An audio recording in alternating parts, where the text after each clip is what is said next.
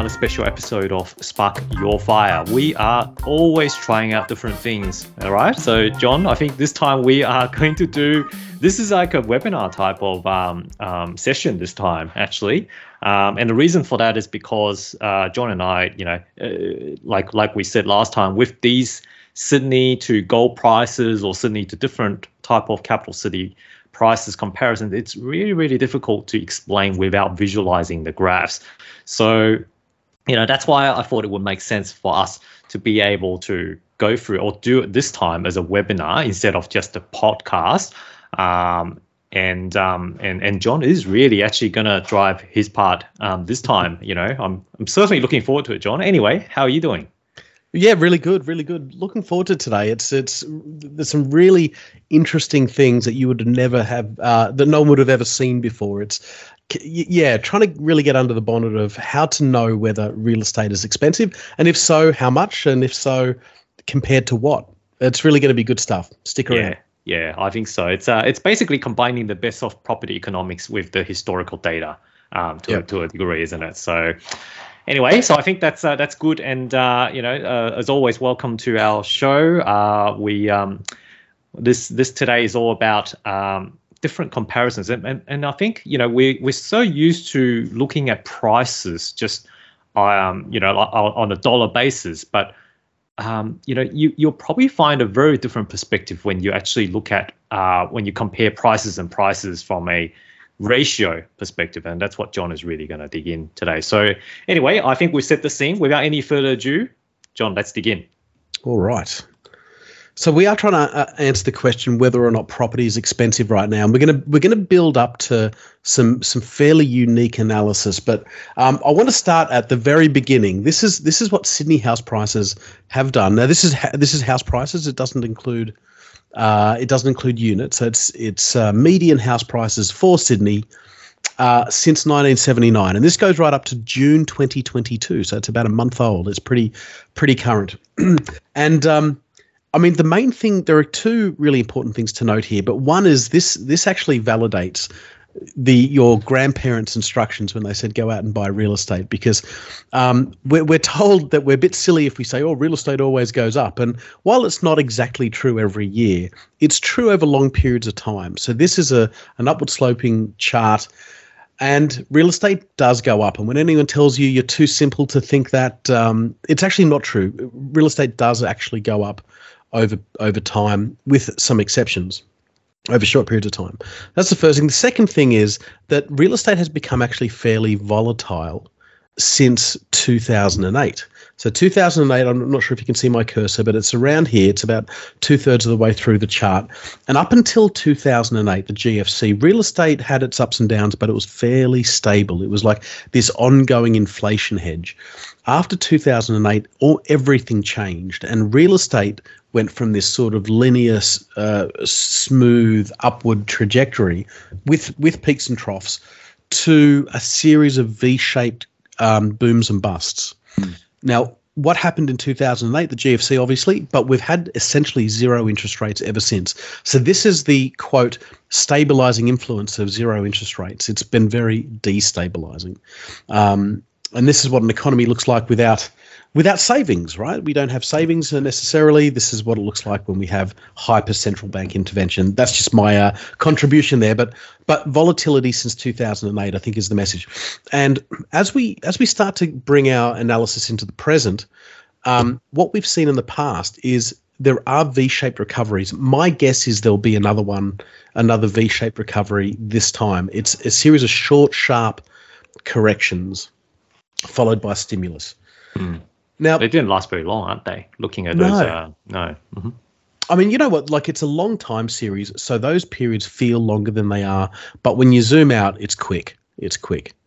In terms of those metrics, are, are they are they looking at three, six months um, on that, or are they looking like more like years? Because I know I think the the access the x axis is probably a bit too small for people to read. That's what my concern is. So, like, can you just give us a bit of quantifying in terms of how that um, what those V shapes usually, like on average, would be lasting for. Right. Okay. So the V shapes are about a year. About a year. A okay. year to eighteen months. Yep. Yep. Depending on the V shape. Mm. so that that's just the general shape of real estate in Sydney, and you can extrapolate that across uh, other capital cities as well. Um, if we if we move on to, to something else, it's interesting, but but a little bit of a tangent. This is what happens when we overlay stock market crashes onto onto the real estate market. Now, now when the economy goes bad and the stock market tanks, um, there's a there's a temptation to project that doom and gloom onto the real estate market. But actually, if you if you look at the historic performance of real estate during real estate crashes, it's very impressive. So 1987, when real estate crashed by 25% in one day, real estate went up very. It's hard to tell when we zoom out this much, but that was a very big period of time for real estate appreciation. The dot com crash in in 2000. Um, it, it went up very, very steep. Part of that was actually the Sydney Olympics as well. Um, but real estate went up very, very uh, aggressively then. The GFC, so there's a little bit of a dip, uh, followed by an upward movement in, in real estate prices. Um, and then we had the COVID lockdowns. So remember the COVID lockdowns, the stock market went down by about 30 to 35%. Mm. And then, so there's a, a little dip in real estate and then a big boom. Now, the reason this, the two reasons why this tends to happen one is that um, real estate represents a flight to safety. So it's a tangible asset. There's a that flight to safety element, and two, because real estate is quite illiquid, um, what tends to happen is the the central banks come in to to stimulate to offset the impact of the stock market crash. But because real estate isn't liquid enough to get affected by the stock market crash, it catches the upswing and the stimulus, but it doesn't catch the the fear of the um, of the stock market crashes. I, I thought this was quite interesting as well. Yeah, no, indeed, uh, it's it's always interesting to see, you know, especially when you put it this way in comparison to the to the key events that we've known, you know, the GFCs, the dot com crash. How has property performed across those periods when mm. stock market we all know had a bloodbath because of its liquidity, um, whereas property seemed to be standing pretty well. I got to say. Yeah, yeah, and look at the moment, real uh, our stock markets or the key indices are off about thirty percent in the US as well, although that happened over a much longer period of time, and um, you've you know you've just got to ride through these little dips to catch the big upswing, which uh, often but not always uh, follows. Mm. Um, the next slide is uh, really interesting as well. So the, the, other the other conversation that's happening at the moment is interest rates are going up, therefore real estate must go down, and there is a correlation, but uh, real estate's a highly leveraged asset. So, of course, there's a correlation between higher interest rates and um, and lower house prices or lower asset prices. However, this is that same Sydney house price chart with um, periods of rising interest rates uh, highlighted. So you've got that period from 1960 to 1990. The 60s actually, real uh, interest rates went up and down, but I broadly sort of included that. Um, and we know that the interest rates in the late 80s were very high. Mm. Um, then we've got that period from 2001 to 2008 that there were uh, rising uh, loan prices or loan rates, and a brief period uh, at the end of the last decade. But interest rates are generally speaking going down, actually. Um, but what we see here is that you know real estate prices are broadly speaking, broadly speaking, rising even when interest rates go up.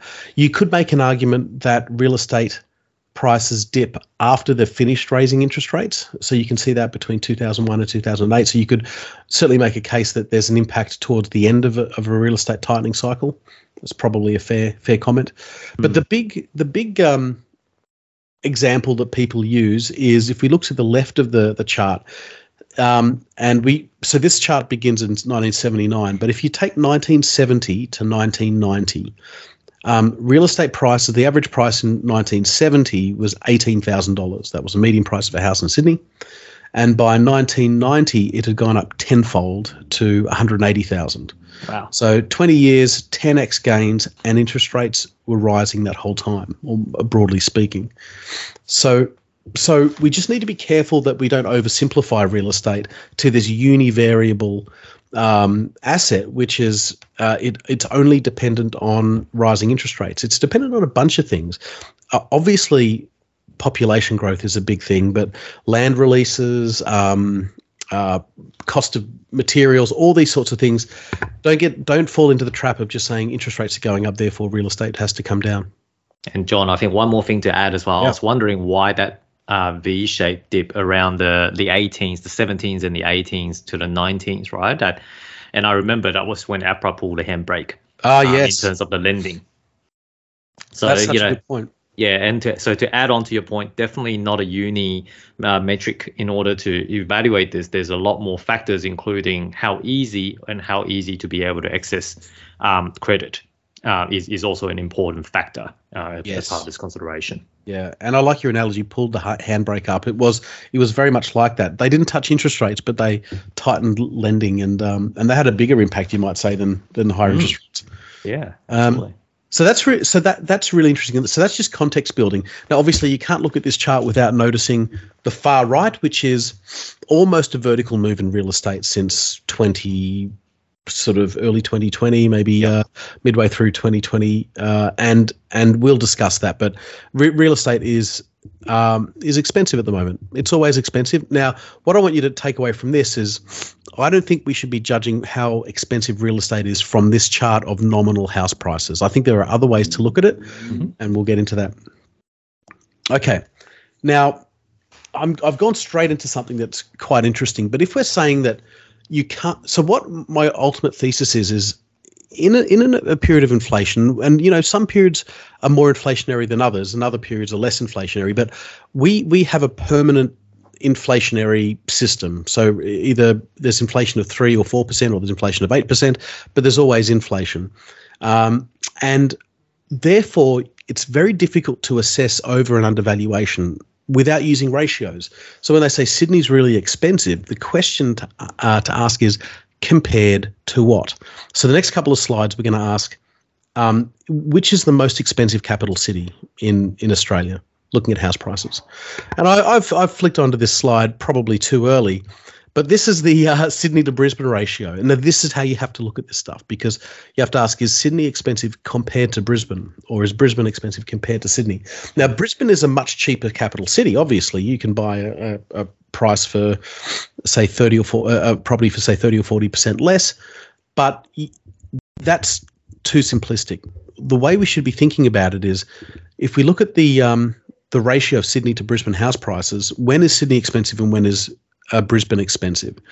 And when we look at the, the Brisbane to Sydney ratio, it's always bouncing between, um, let's say, 200, uh, Sydney being twice as expensive, 200%, to one, uh, 150% um, the price of a Brisbane property. So it's bouncing between one and a half times a Brisbane uh, house price to twice a Brisbane house price.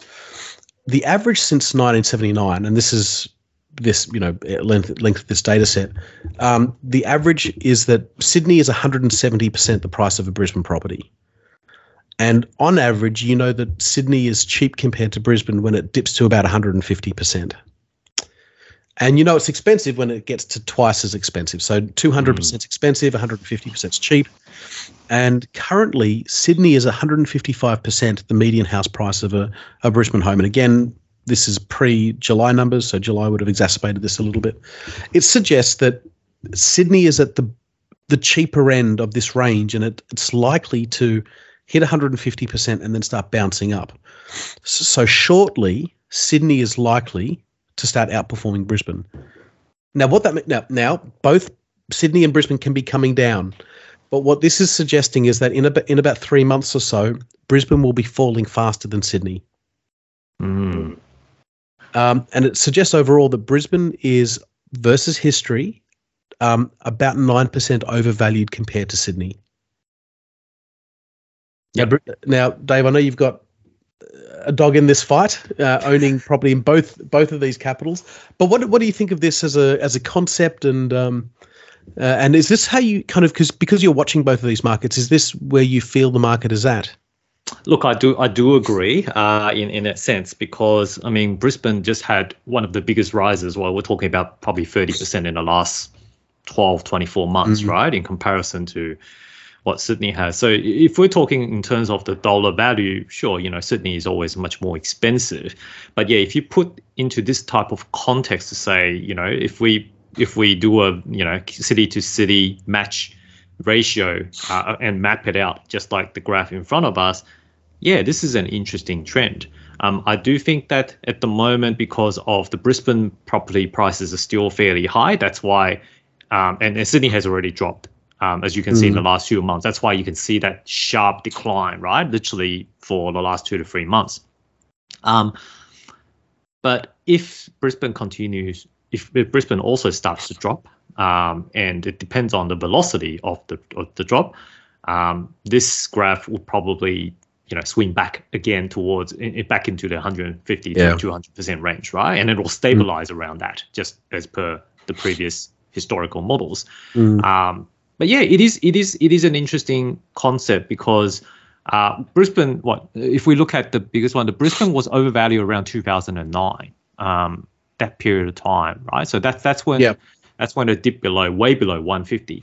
Uh, what was the key events around that time? That was when GFC hit. 2008, well, 2009? Yes, that's right. Um, so it suggests that um, in the lead up to the GFC, Brisbane became over, more overvalued than Sydney. Like in in a sense, it became the most overvalued Brisbane ever was mm. actually in the lead up to 2008. Um, but I'm wondering, is that when the when were the Brisbane floods? That that had a, a, a multi year impact on Brisbane real estate.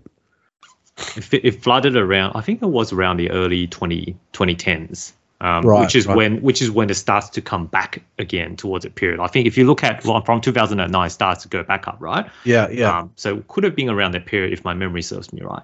Now the interesting thing is, according to this, this is saying that it, the the Brisbane floods were a coincidence. The reason that Brisbane underperformed in the 2010s is not because of the floods. It's because it went by by 2010 or mm. 20, uh, 2009, Brisbane was way overvalued. Um, and it had nothing to do with it. So it was just the, the markets rebalancing. Um, and then, of course, it's peaked when Sydney became hyper expensive in 2017. And it's sort of been zigzagging ever since. So 2017, then Sydney became overvalued compared mm to Brisbane. And then we had this sort of zigzagging a little bit until 2021, let's say midway through 2021. Sydney prices have crashed relative to Brisbane prices. And that's why you have this vertical fall where Brisbane went up, say, 20%, and Sydney hasn't done anything in the last 12 months. Mm. So, very interesting there. It is indeed. All right, let's look at another couple of capital cities. Melbourne. Melbourne to Sydney. Now, Melbourne and Sydney are very comparable cities. They're the most liquid markets, they're the biggest capitals and so on. So here we have the Bris- the Melbourne to Sydney ratio. Uh, at, if uh, when the the chart goes up, Sydney's expensive, and when the chart goes down, Melbourne's expensive. And right now, and that that dotted line that runs through, that's not the average. That's the that's a trend line. So the average and the trend line aren't the same thing. But right now, Sydney and Melbourne are in almost perfect equilibrium. So Sydney is usually about 140% of Melbourne prices. So we're hmm. about 40% dearer than Melbourne on average. And currently we're 42% more expensive than than Melbourne. So we're so Sydney is about 2% overvalued compared compared to Melbourne. So if you had to choose between Sydney and Melbourne and you wanted to buy into the cheaper market, you'd say Melbourne is slightly cheaper than Sydney by about 2%. I wonder what um, after a few more months of um, uh, I guess price decreases, whether this mm. is going to invert. yeah, yeah, yeah, yeah. I mean, I, am not quite sure what happens next. My guess is that Melbourne will overperform Sydney mm. for a little while, but um, you know, there are periods of like Adelaide's a good example. I don't have a, chart, a chart on Adelaide. A- Adelaide has felt like it has gone up very quickly, and and, and very pronounced over a, only a couple of years. This data would suggest it was just catching up it's Adelaide is not overvalued. Adelaide is still slightly undervalued compared to its historicals. So it's a way to to say, are we catching up or are we overshooting?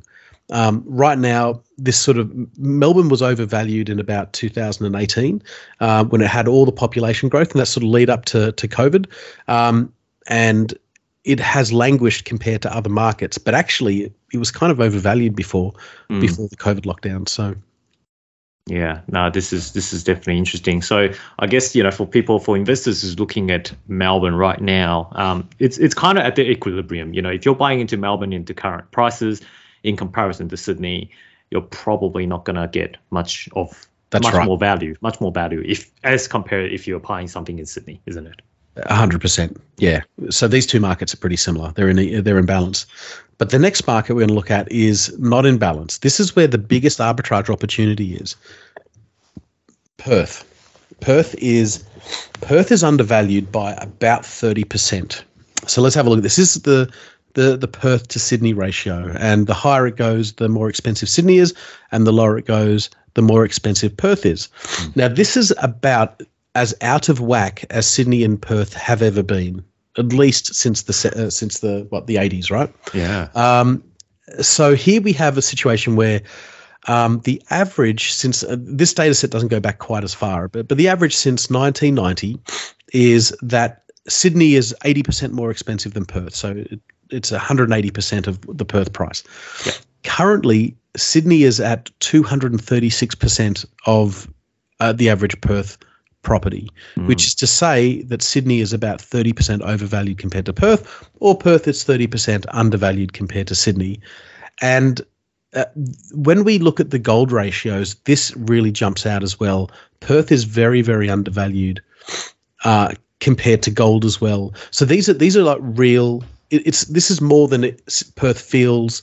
Um, it feels cheap and it's due a correction. Like we can we can validate Perth is is cheap. This is historically very out of whack, and it should, and it seems to be starting already, correcting towards that that mean.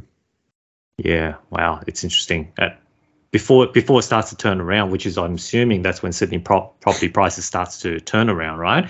Yeah. It, it almost hit 250 percent, which means Sydney property prices was about 2.5 times as what Perth prices. Yeah, that's at right. At that point, and and that dotted line is still trending down as well. Yeah. Which is, um, yeah, which is interesting. So that's that, that explains why there's so many investors eyeing Perth at the moment, just because they've got so much value in terms of you know every dollar that you invest into Perth is working really really hard uh, yeah. in comparison if you're living in Sydney. And funny enough, John, if you're not a Sydney buyer's agent, I would have I would have thought that you're some you're something you're looking at yeah, basically no, no. helping to invest in Perth. Look, if you're looking to invest in Perth, this would this would suggest that's a very wise decision, but I, I can't help you there. Uh, you, um, but look, this is the last of the the Sydney versus other capital cities um, uh, you know you could do Sydney to Canberra and so on. But let me let me um, sort of just tie a bow on this because we'll we'll look at gold in a few moments. Um, uh, this would suggest, and and the gold metrics would suggest also that um, Brisbane is the most overvalued city in, in Australia right now. Now, of course, it, it's not as expensive as Sydney, but in relative terms, it is it is more expensive than than Sydney. It's certainly more expensive than Brisbane historically the most undervalued city in Australia is Perth by uh, by a lot. So Brisbane's about 21% overvalued. Perth is about 30% undervalued. Did I say Brisbane's, yes. Brisbane's overvalued? Perth is undervalued. Yep. And this sort of unfairly and uh, promotes Sydney to like the anchor city, like the the city against which we compare. But generally, S- Sydney is a little bit overvalued. So Sydney is single digits overvalued, as is Melbourne. Um, and the two undervalued cities in Australia are Perth and Adelaide. There you go. Good summary. I think that's a great summary. But but Adelaide is nearly equilibrium, so it's only. It would be, it would be great to have the Adelaide uh, diagram on here, but anyway, I mean, you know, John, I think you've got the point. You maybe next week, yes, I think you got the point. So just a couple more slides. So I want to introduce gold now. So why is gold important as a way to evaluate evaluate value over long periods of time? Now, the, the, the problem with this chart, I'm going to go right back up to the beginning, right? The problem with this chart is that we're measuring Sydney house prices in units of currency. Now, currency we know is losing value every year under a dynamic we call inflation. So every year, one dollar becomes slightly less value than, valuable than the year before. So you can't measure a Sydney house in a 1979 dollar and say and and then compare a 2022 house in a 1979 dollar. Um, it's like me measuring myself, changing the length of the ruler, and then saying, "Oh, I'm seven foot now." Um, so you know, my height's changed. Actually, my height hasn't changed. The ruler has changed, and in this case, that ruler is is Aussie dollars. Aussie dollars are changing every year, so you need to find a, a, an anchor, a unit of account that doesn't change. And historically, that unit of account has been gold. Now, um, you could use bushels of wheat and barrels of oil because you don't want to compare um, you don't want to compare house prices to, to paper currencies.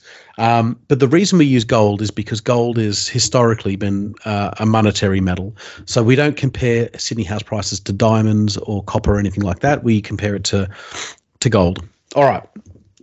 Now, the reason that's also important is because if I was to put a chart of bread prices on the screen or movie ticket prices, movie ticket prices would look like that as well. So would so would bread prices. Inflation's making everything look more expensive.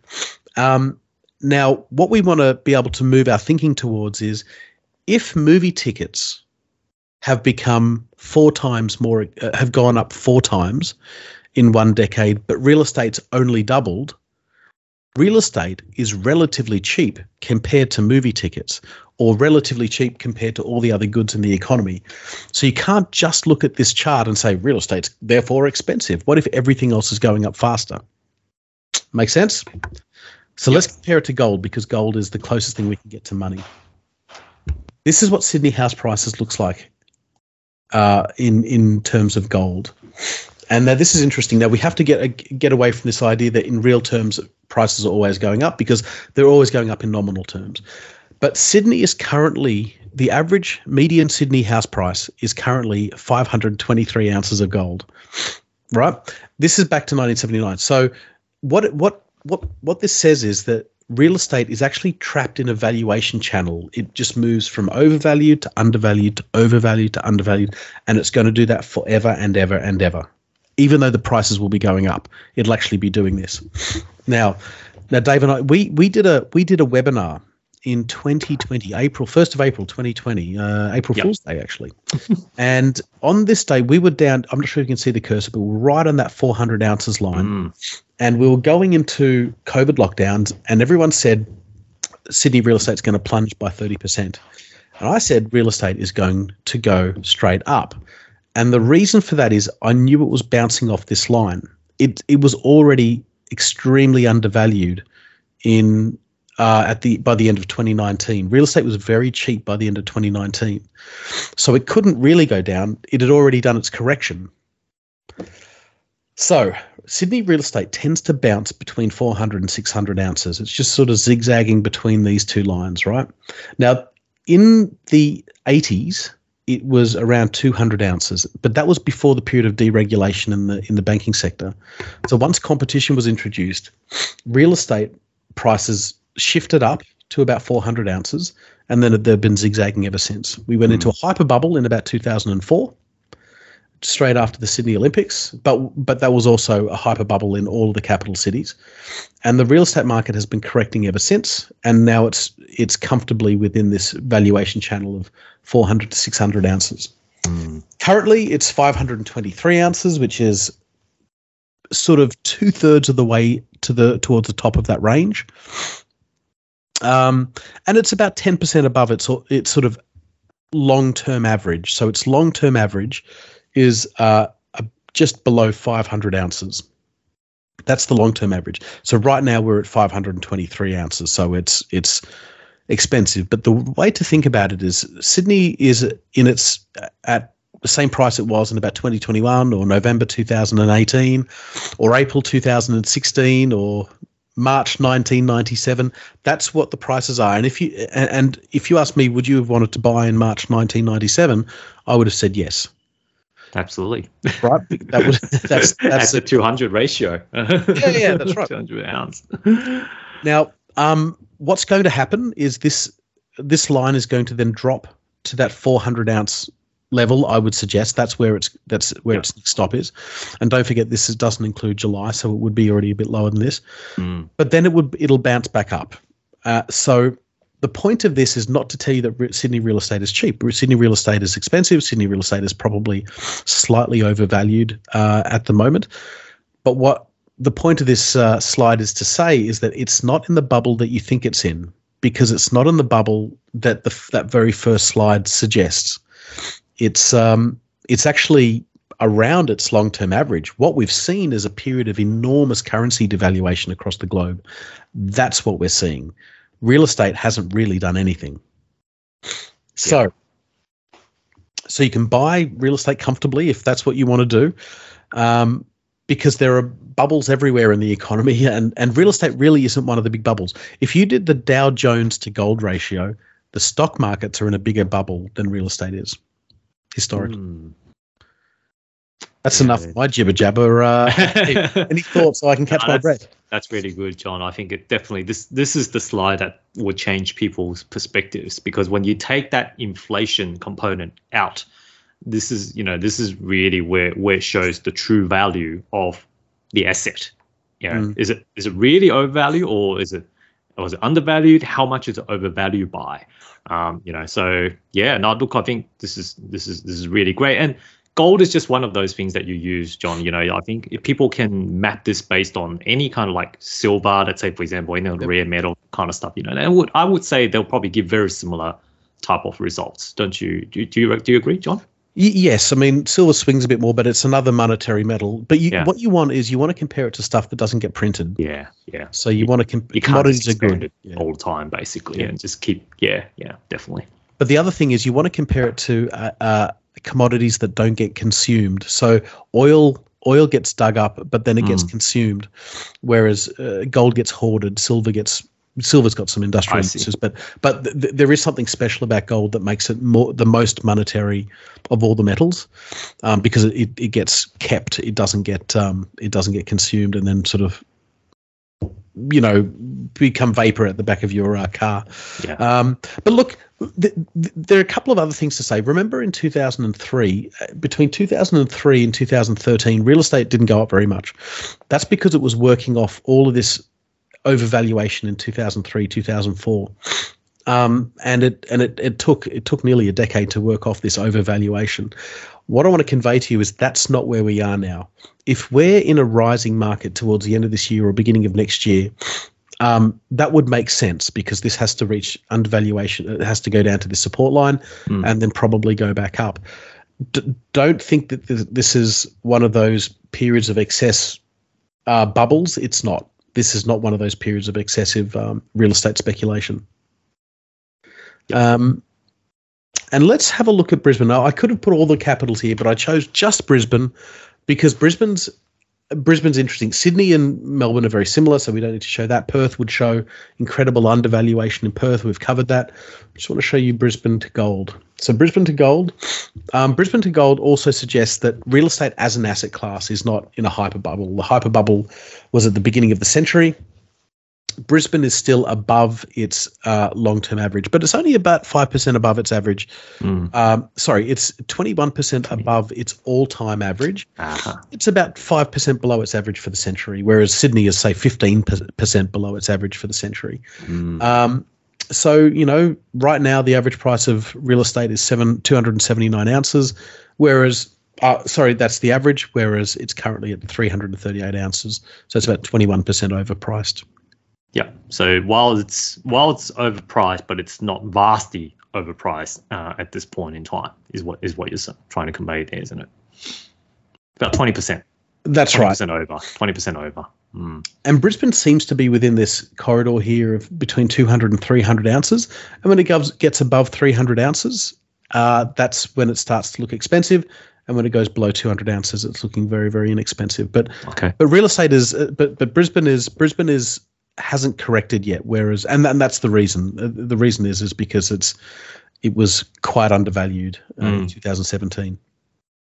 And then and then since then, it's essentially been going upwards. Um, so now that's you know that that's another reason or another evidence to support that right now Brisbane is overvalued um, to a degree.